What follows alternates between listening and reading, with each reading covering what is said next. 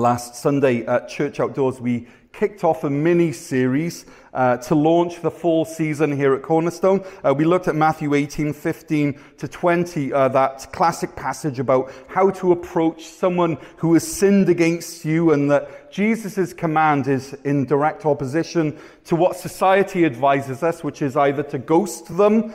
Um, and to shove that offense deep down underground and never look at it again. Or, on the other hand, to blast them by telling everyone, either in your circle or on social media, about how that person has offended you. And uh, of course, I, I, laid this out um, using uh, a flow chart and uh, um, Next Sunday, we're actually going to circle back to Matthew chapter 1, verse 8, as we look at the following passage where Jesus tells us exactly how many times we are supposed to forgive each other. But uh, this morning, funny story, this week has been kind of crazy, and it came to Thursday, and I was like, I've not started the sermon yet. And that never happens. Been here in this role for how many years? I don't know, how many years has it been? Seven years. And never once have I done that. And, uh, but it, it, rolled around to, to Thursday and I was like, uh, and so I was talking with Stacy and Stacy's wisdom was, why not get one out of the vault? And I'm like, oh, okay. You know, this is what bands do, right? They re-release and they do a bit of a tweaking. They remaster them, right? And they put them on Spotify and get a ton more money. So uh, why not crack one out of the vault? And uh, so that's what I've chosen to do. in this teaching, um, which I'll be referring to, I taught on four years ago, almost to the day. So if you've joined Cornerstone in the past four years, which I know is a fair number of you, um, that uh, you've never heard this one before. And if we're honest, the rest of you, you don't remember what I preached on last week. So, uh, four years is like ancient history. This is from the Neolithic. So, uh, so um, I think it's okay. And probably if I hadn't said, if I hadn't been honest, most of you would have gone, Oh, that's a great sermon. I've never heard it before. Or that was a rubbish sermon. I've never heard it before, right? But um, here, here, we are. It's uh, one that I've kind of reworked from four years ago. And, uh, and it really paints, yeah, the picture of, of the kingdom of Jesus. And as we heard last week, in the kingdom of Jesus, we have the freedom to engage each other in healthy conflict. And uh, precisely because of the nature of the kingdom. This isn't a dog eat dog kingdom. We haven't been saved into a dog eat dog kingdom. This isn't a kingdom that's red in tooth and claw like maybe nature is. This isn't a kingdom, Jesus' kingdom isn't a kingdom where it's kill or or be killed. So you've got to have that first strike. You know, it's all about the preemptive strike. That's not what Jesus' kingdom is about. This isn't a kingdom where you have to have your defenses up all the time because you know that people are going to take advantage of you uh, if you show any weakness. That's not the kingdom of Jesus. Uh, God's kingdom is actually a kingdom of no fair which simply means that God's idea of fairness is very different often to ours. And while this might cause us, God's idea of fairness and justice and righteousness, while it might cause us to shout no fair every now and again, actually God's kingdom is no fair in our favor. Because here's the reality often our sense of fairness is skewed or justice is skewed, but God's never is. God's fairness is never skewed. Now, our passage this morning tells us that, uh, that God's no fair kingdom, as we see here, is a kingdom of light and it's ruled over by a God of light. It's a kingdom of fellowship, of truth, of freedom. In other words, God's kingdom is a kingdom where it's safe to know and to be known. It's a kingdom where we can lower our defenses because this kingdom, God's kingdom, Jesus' kingdom, is a safe place. We hear a lot about safe spaces and safe places. God's kingdom is a safe place. So let's turn to our passage this morning, 1 John chapter 1, starting at verse 5. 1 John 1, verse 5. If you have a Bible with you, feel free to open up or on your phones. This is what 1 John 1, verse 5 says. This is the message we've heard from him and declare to you God is light, and there is absolutely no darkness in him. If we say we have fellowship with him, and yet we walk in darkness, we are lying and not practicing the truth. If we walk in the light as he himself is in the light, we have fellowship with one another, and the blood of Jesus, his son, cleanses us from all sin. If we say we have no sin, we are deceiving ourselves, and the truth is not in us. If we confess our sins, he is faithful and righteous to forgive us our sins and to cleanse us from all unrighteousness. If we say we have not sinned, we make him a liar and his word is not in us. My little children, I'm writing you these things so that you may not sin. Through this section of John's letter, Jesus is making sure that we understand what we're getting ourselves into when we accept his invitation to be part of his kingdom. We are rejecting the dark and we're embracing the light of his no fair kingdom. But for us to get a good understanding of our passage today, we kind of need to understand what the terms light and darkness are referring to and uh, how John uses these terms. And in order for us to understand what light and darkness is or are, we need to visit a castle. In Wales, we have a castle called Castell Carreg Cennen. It's been a, a ruin since uh, 1462, but it's still standing. It's four miles from the town of Llandeilo in the Brecon Beacons National Park, and it sits above the countryside atop limestone cliffs, as you can see over here. And uh, it's quite an amazing place. Actually, uh, last year, when, no, it's not last year, is it? 20 years ago, uh, Wendy and I got to go there with my sister. Now, in the 1200s, Castell Carreg Cennen, Caercannugh Castle, was captured by this guy with the amazing name of Rhys Vychan ap Rhys Mechyll. I'll say that again. Rhys Vychan, it's not a swear word, that's a Welsh word. Rhys Vychan ap Rhys Mechyll.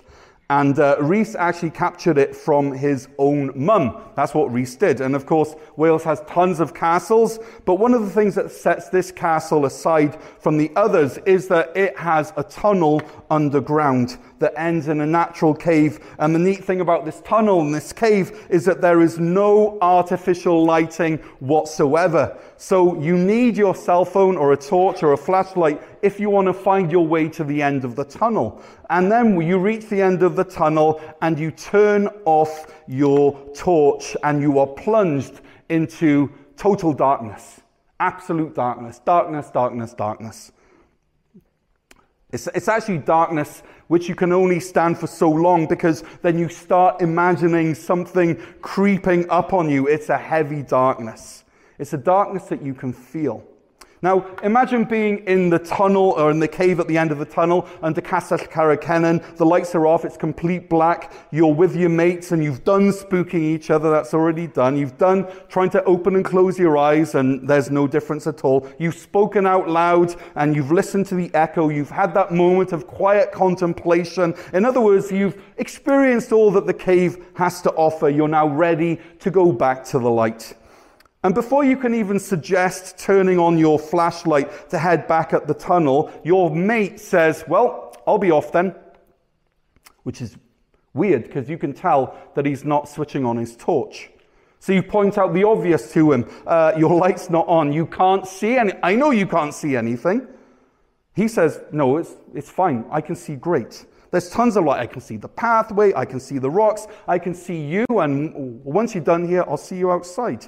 And so you, as you're listening to your friend say this to you, these absurd words, you're confused. But your mate strides off. He sounds totally confident. But it's not long before you hear three sounds. Number one, the sound of a boot tripping over a stone. Number two, the soft thump as a head hits the cavern wall. And number three, a very well chosen specific word that cannot be repeated in church on a Sunday morning.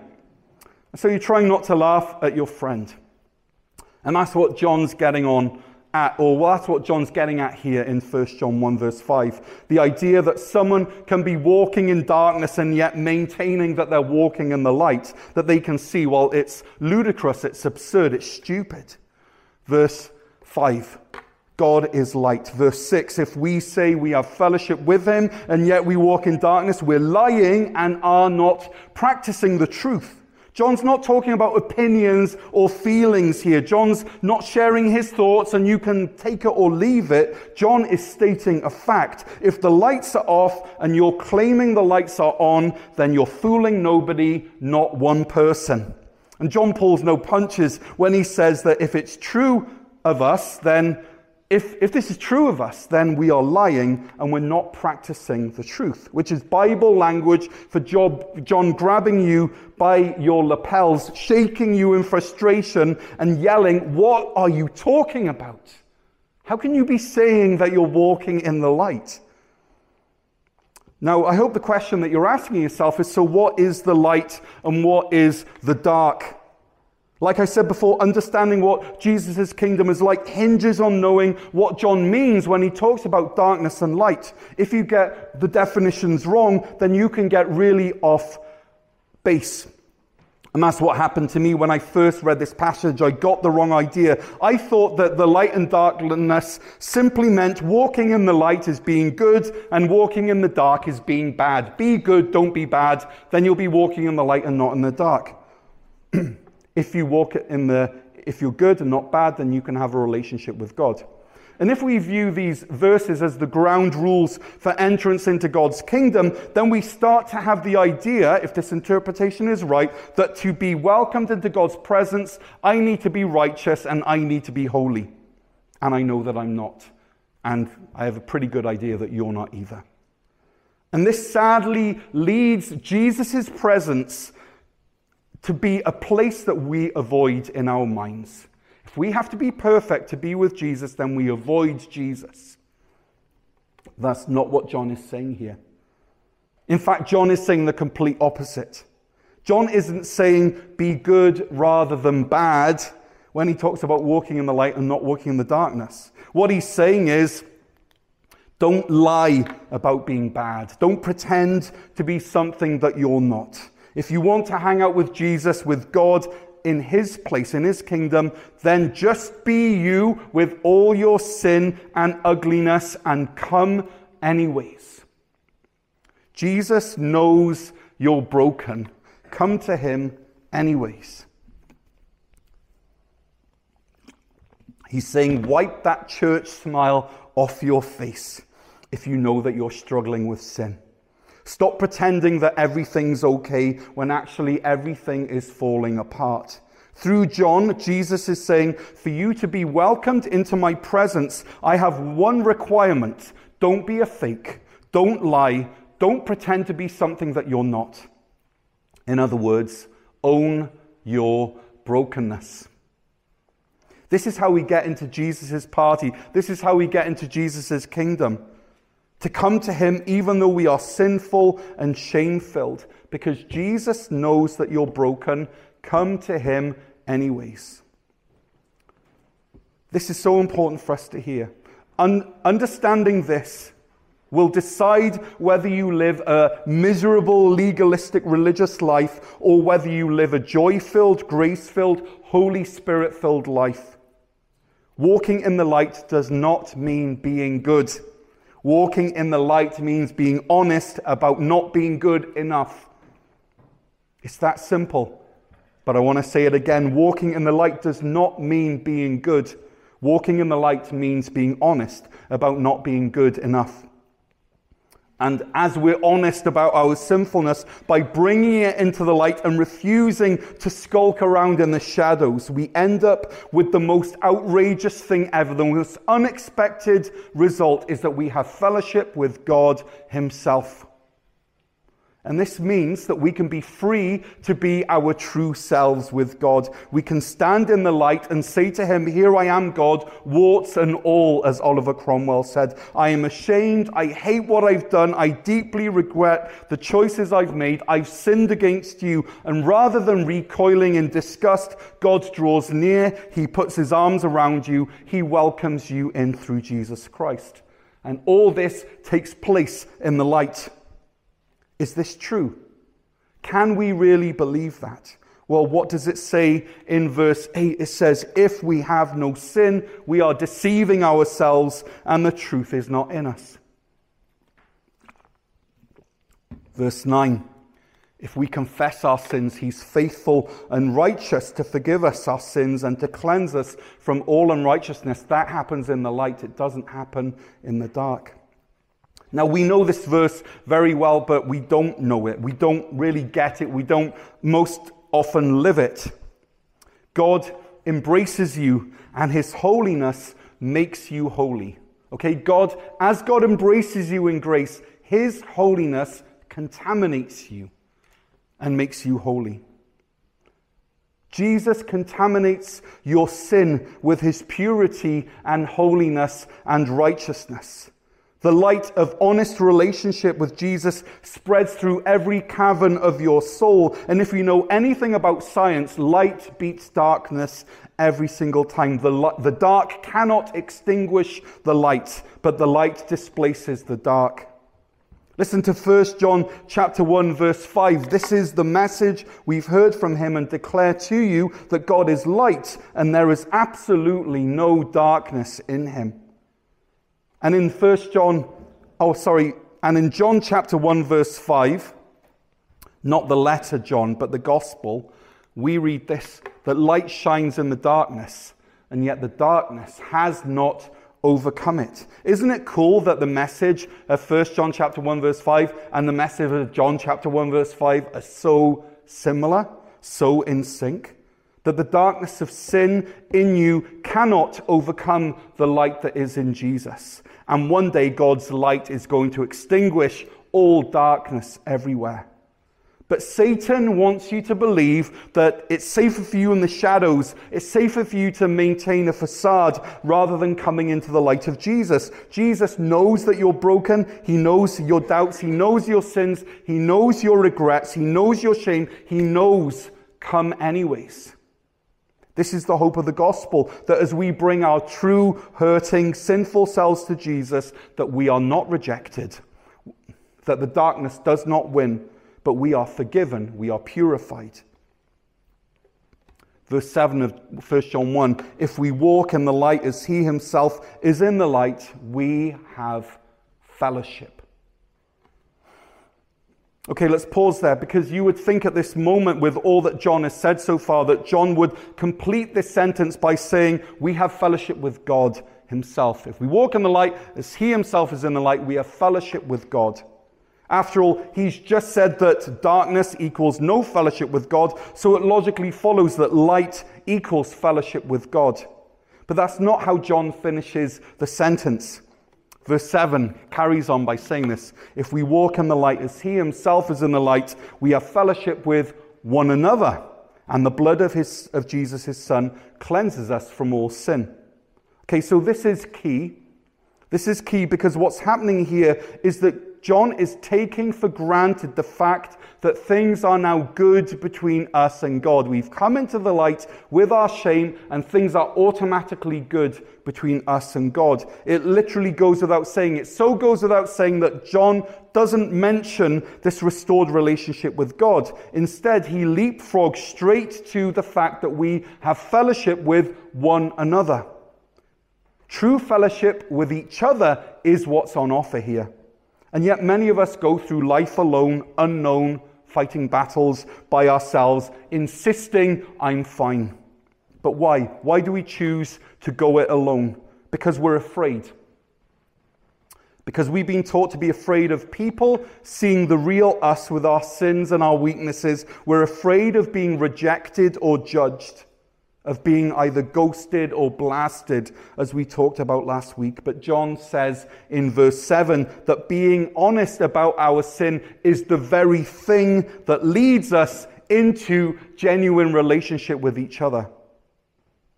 It's not having shared hobbies. It's not having kids the same age. It's not living next to each other. It's being honest with each other and saying, I'm not okay, and you're not okay, and that's okay.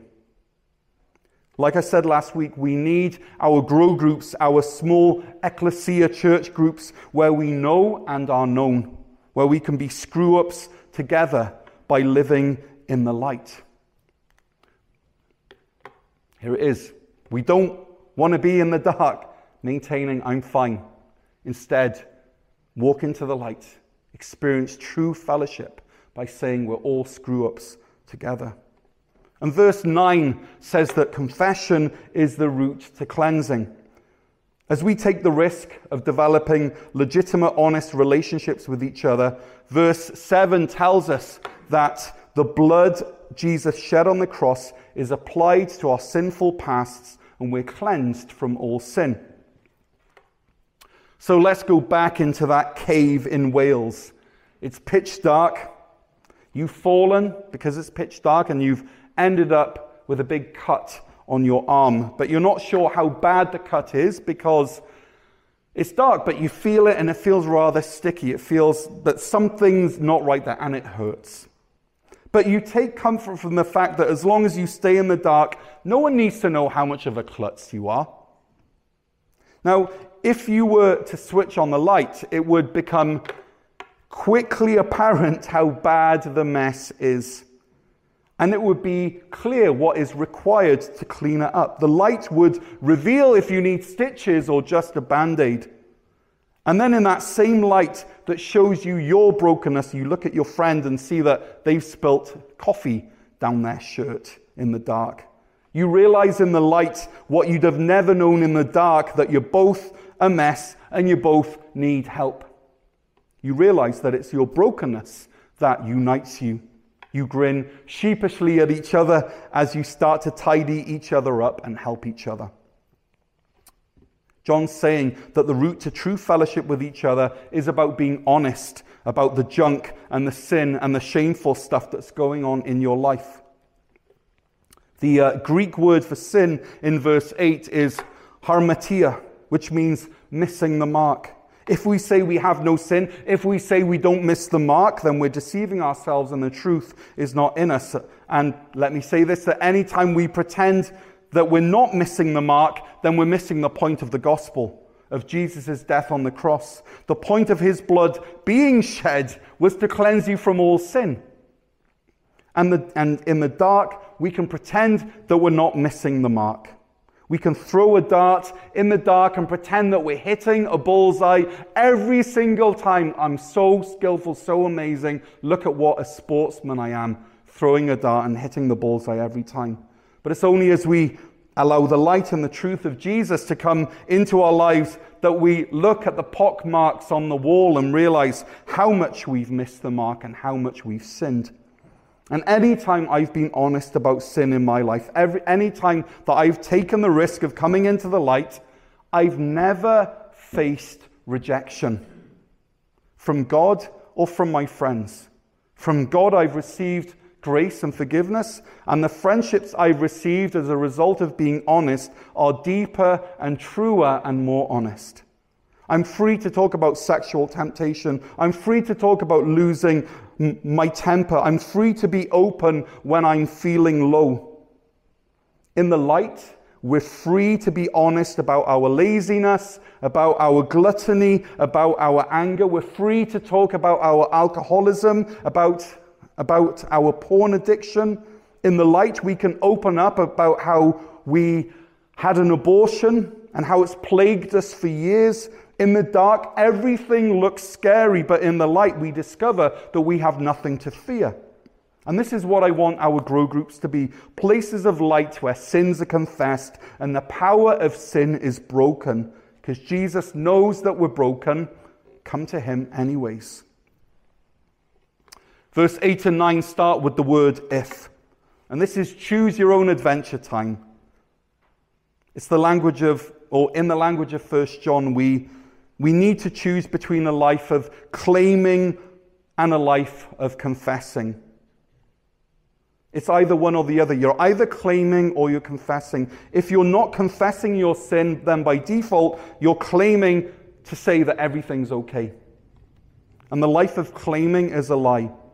The, the, the life of claiming says, I'm good enough, I don't need Jesus, and I don't need you, I'm fine by myself. That's what verse 8 is all about putting our best foot forward, grinning and bearing it. How much, and how, how much brokenness, I wonder, is concealed in the shadows of even this church.